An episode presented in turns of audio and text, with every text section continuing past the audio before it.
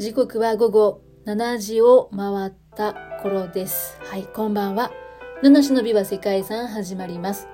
この配信は毎日一つの世界遺産とその世界遺産からイメージする世界遺産言葉を私七種が勝手に紹介する5分ほどの番組となっています。はい、今日は少し配信が遅れてしまいました。2月4日、本日はスリランカの独立記念日ということで、今日はスリランカの世界遺産をご紹介したいと思います。はい、スリランカでは一番有名な世界遺産かもしれません。シーギリアの古代都市です。世界遺産名に古代都市と入ってますけれども、実際は都市と呼ぶほど大きな町に発展したことはなかったそうです。5世紀にシンハラ王国の王、カッサパ一世によって建造された要塞化した岩の上の王宮跡、そしてそれを取り囲む水路や庭園、貯蔵施設などの都市遺構が残されています。中でも、シーギリアといえばこれというのが、岩の上に作られた王宮跡のあるシーギリアロックです。シーギリアロックはもともと火山のマグマが南下してできた岩の塊だそうで、形状は楕円柱となっています。標高は約370メートルで、岩の高さ自体は約195メートルのことです。全方位が切り立った崖となっております。天空に作られた宮殿への入り口は岩山を少し登った先のライオンテラスと呼ばれる広場にあります。宮殿の入り口にはライオンの巨大な彫刻がかつてあったそうなんですけれども、現在は唯一前足の一部が残っています。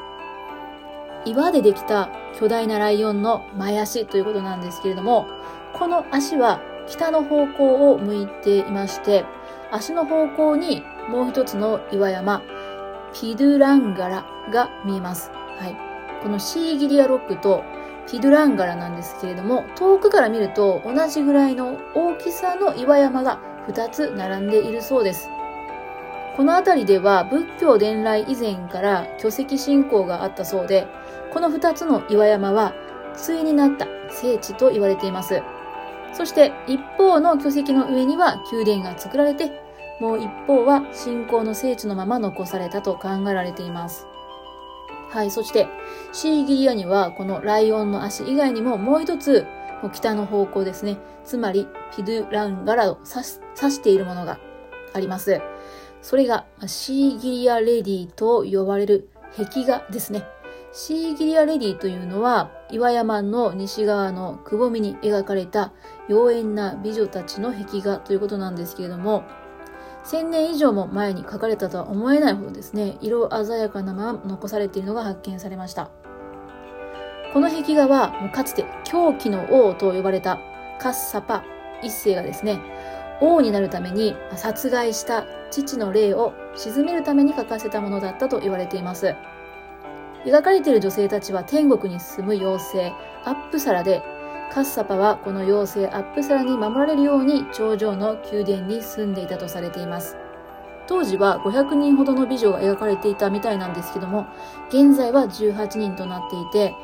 実物自体は見れないみたいで、今は別の場所にあるレプリカを見学することができるそうです。はい、見どころの多い世界遺産なんですけれども、日本を含めて多くの人が訪れるスリランカを代表する観光地となっております。